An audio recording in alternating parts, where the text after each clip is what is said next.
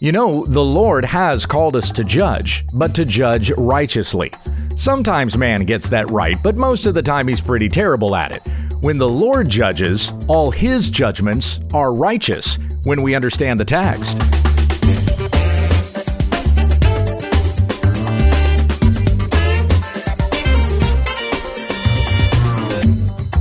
This is When We Understand the Text, a daily Bible commentary to help encourage your time in the Word. Monday, Tuesday, and Wednesday, we feature New Testament study, an Old Testament book on Thursday, and our Q&A on Friday.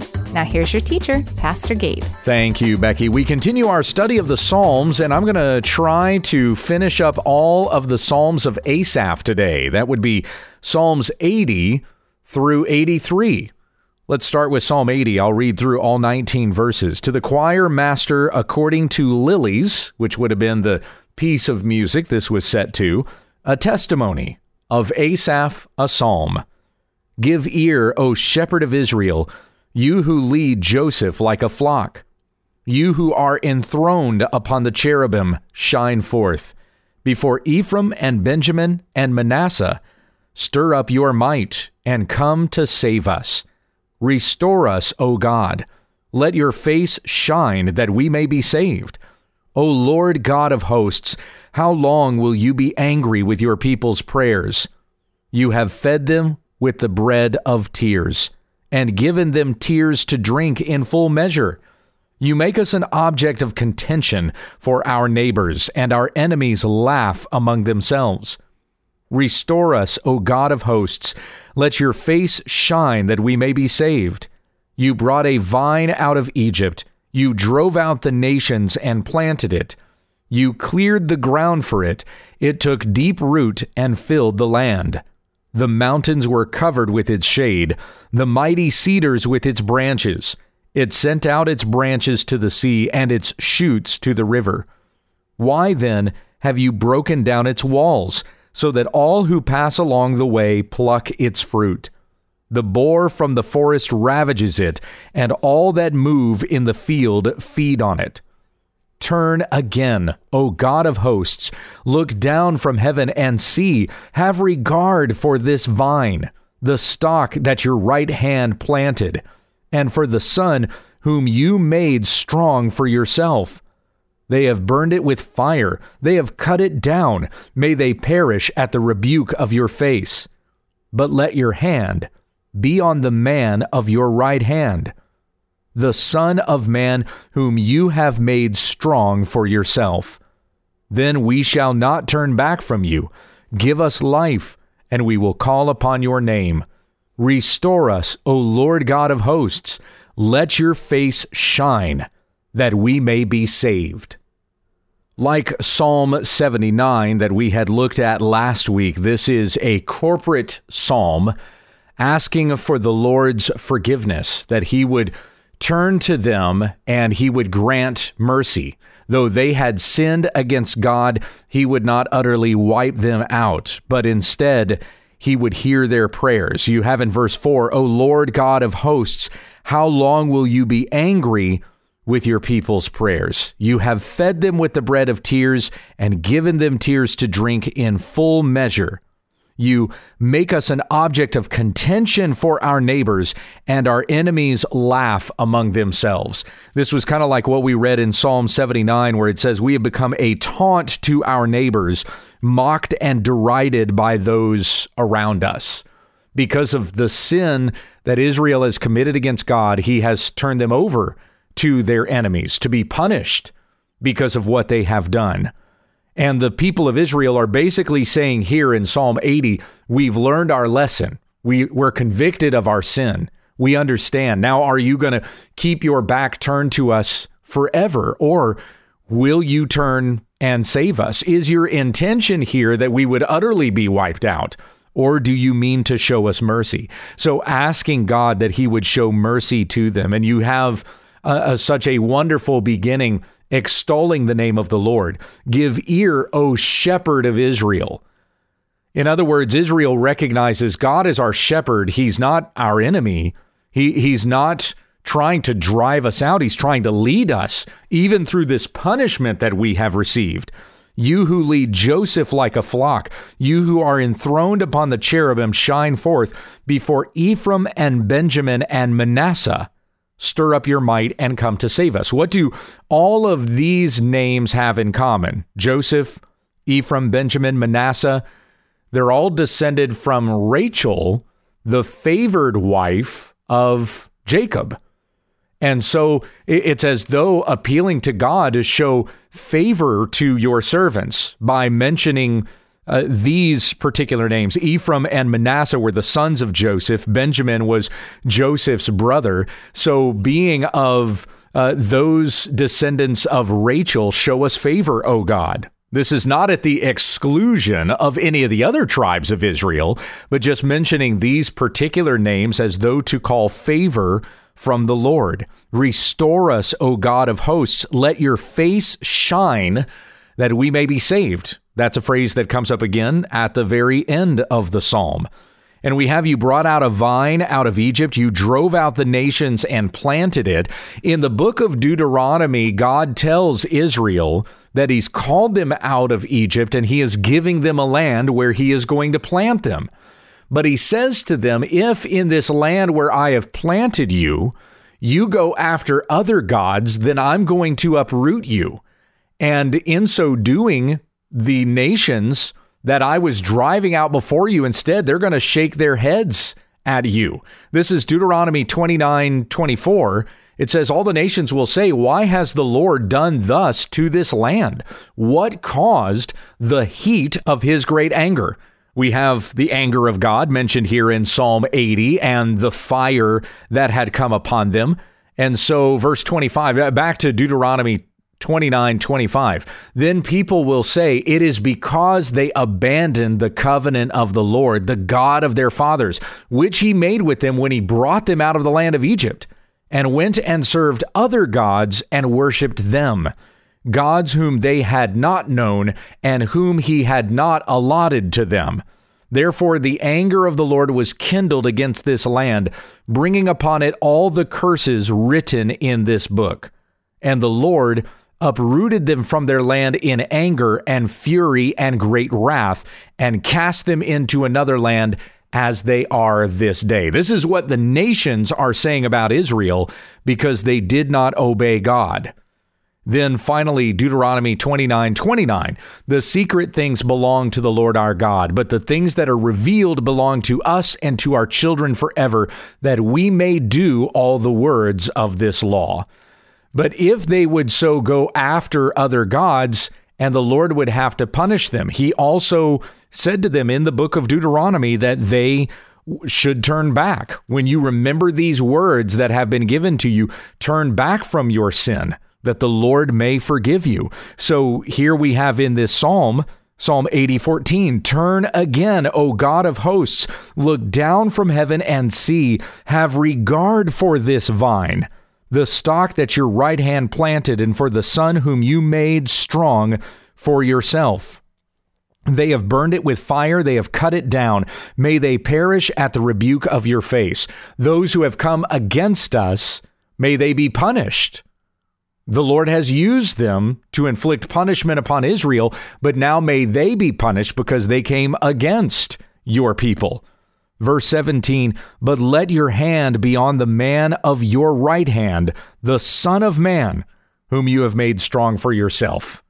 We have the mention of the Son in verse 15, the Son of Man in verse 17. Now, this isn't a direct reference to Christ, it's not necessarily a messianic revelation uh, or prophecy, but it can be. Uh, there can be a, a correlation to that, though maybe not directly.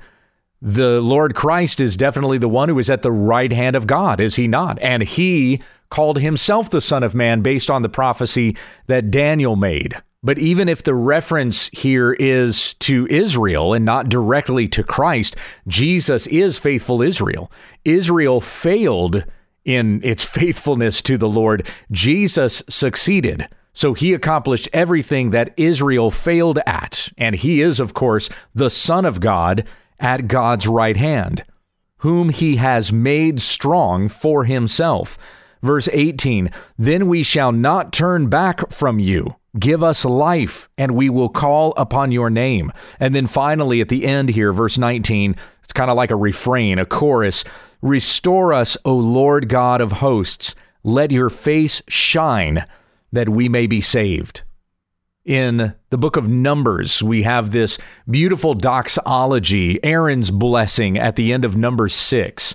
The Lord spoke to Moses, saying, Speak to Aaron and his sons, saying, Thus you shall bless the people of Israel. You shall say to them, The Lord bless you and keep you. The Lord make his face to shine upon you and be gracious to you. The Lord lift up his countenance upon you and give you peace. It's a very popular benediction that we have there in the book of Numbers. The Lord make his face to shine upon you. And that's what the psalmist is praying for here in Psalm 80. That very thing, that same blessing in number six, that the Lord's face would shine upon them. Let's look now at Psalm 81 to the choir master according to the Gittith of Asaph. Sing aloud to God our strength. Shout for joy to the God of Jacob. Raise a song. Sound the tambourine, the sweet lyre with the harp.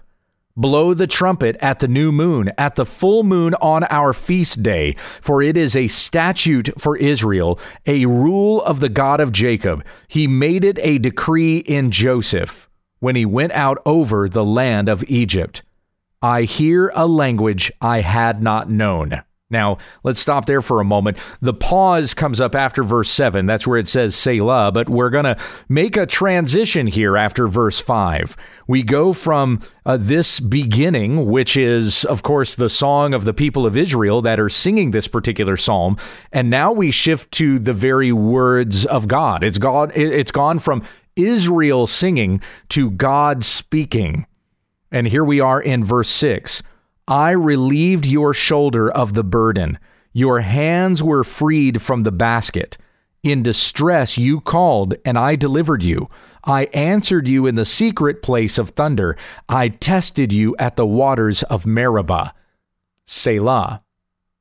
Now, given that this comes right after Psalm 80, which was a psalm asking that God would show mercy and grace to them, you would almost think that the Lord is responding by saying, I have heard your pleas, and so now I am going to deliver you.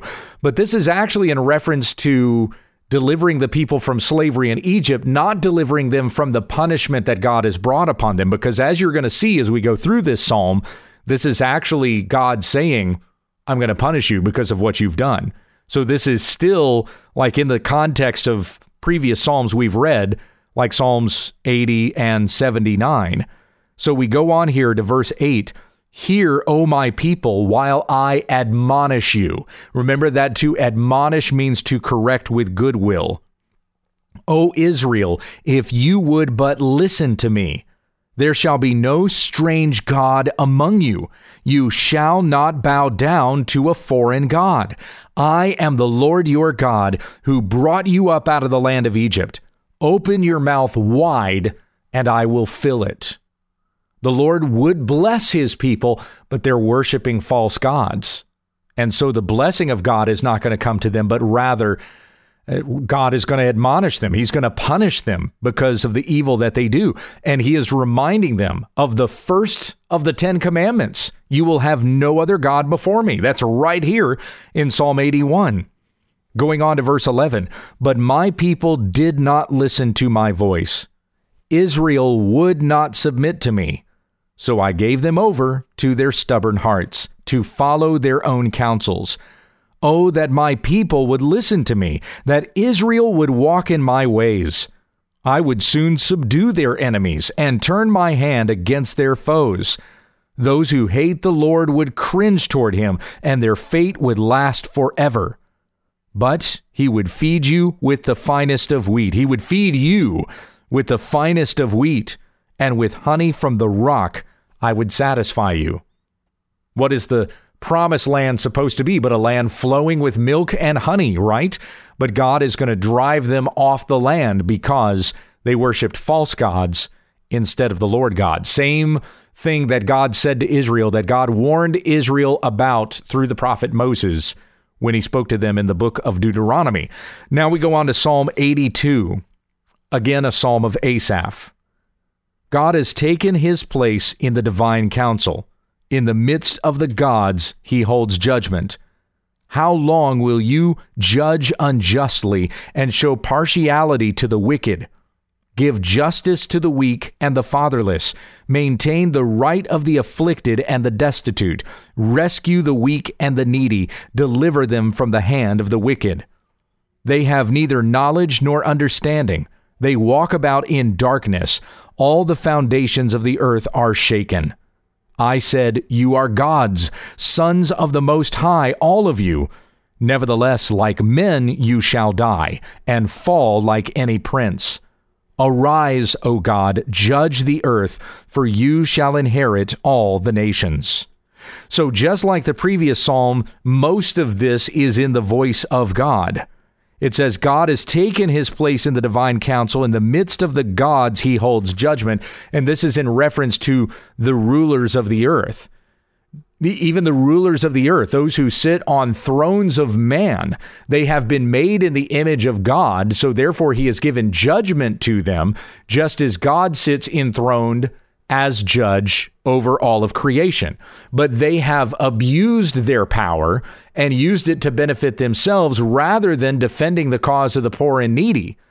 So the Lord is going to judge them. They think of themselves as gods, but they are going to be reminded that they are but men. And God stands in judgment over them. This, of course, this psalm, Psalm 82, is used by many, especially prosperity teachers and word of faith heretics, to say that we are gods.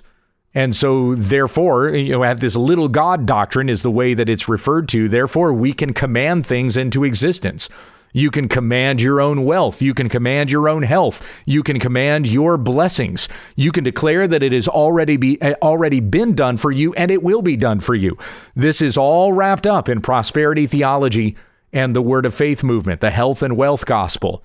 Declare it and it will, it will be yours. Just as God said, let there be, and it was. So you can do it yourself.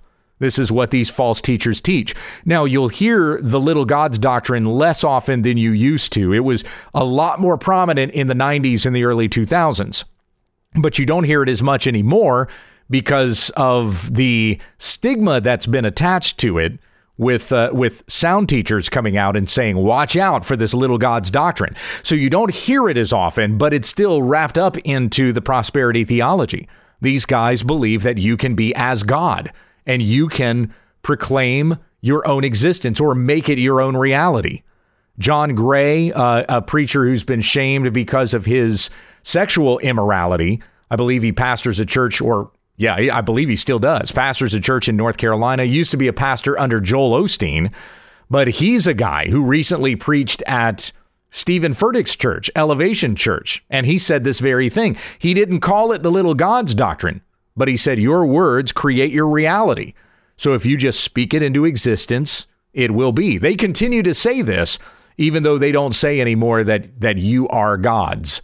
There was the guy, uh, Jim Jones, who was responsible for the Jonestown massacre back in the 70s. He was a guy that preached the little gods doctrine. Of course, Jim Jones even claimed to be the second coming of Jesus Christ.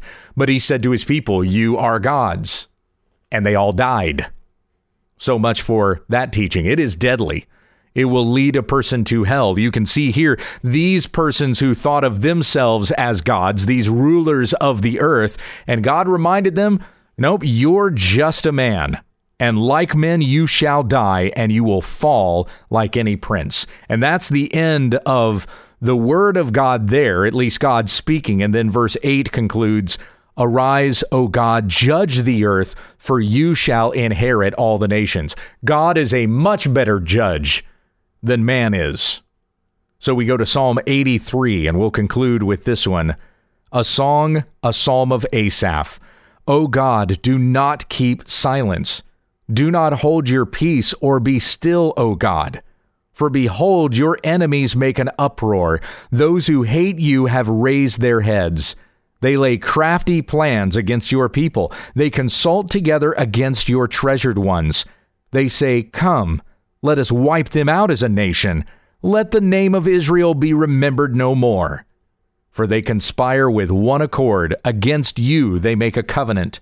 The tents of Edom and the Ishmaelites, Moab and the Hagrites, Gebal and Ammon and Amalek, Philistia with the inhabitants of Tyre. Asshur also has joined them. They are the strong arm of the children of Lot. Selah. Do to them as you did to Midian, as to Sisera and Jabin at the river Kishon, who were destroyed at Endor, who became dung for the ground. Make their nobles like Oreb and Zeb, all their princes like Zebah and Zalmunna, who said, Let us take possession for ourselves of the pastures of God. O my God, make them like whirling dust, like chaff before the wind. As fire consumes the forest, as the flame sets the mountains ablaze, so may you pursue them with your tempest and terrify them with your hurricane. Fill their faces with shame, that they may seek your name, O Lord. Let them be put to shame and dismayed forever. Let them perish in disgrace, that they may know that you alone, whose name is the Lord, are the most high over all the earth. Yesterday, Dr. Josh Buice on Twitter, he said the following The shepherds stood in wonder at Jesus' birth. The soldiers stood in wonder at Jesus' death. The witnesses stood in wonder at Jesus' resurrection. Someday, the whole wide world will stand in wonder at Jesus' return. Jesus will judge all the nations. Every knee will bow and every tongue will confess that Jesus Christ is Lord to the glory of God the Father as it says in Philippians 2:11. Be on the side that bows before God in reverence, not the side that is bowing before God in fear before utterly perishing in judgment. Turn to the Lord Jesus Christ and live. Amen. This has been When We Understand the Text with Pastor Gabriel Hughes. For all of our podcasts, episodes, videos, books, and more, visit our website at wwutt.com. If you'd like to submit a question to this broadcast or just send us a comment, email when we understand the text at gmail.com and let your friends know about our ministry. Join us again tomorrow as we grow together in the study of God's Word when we understand the text.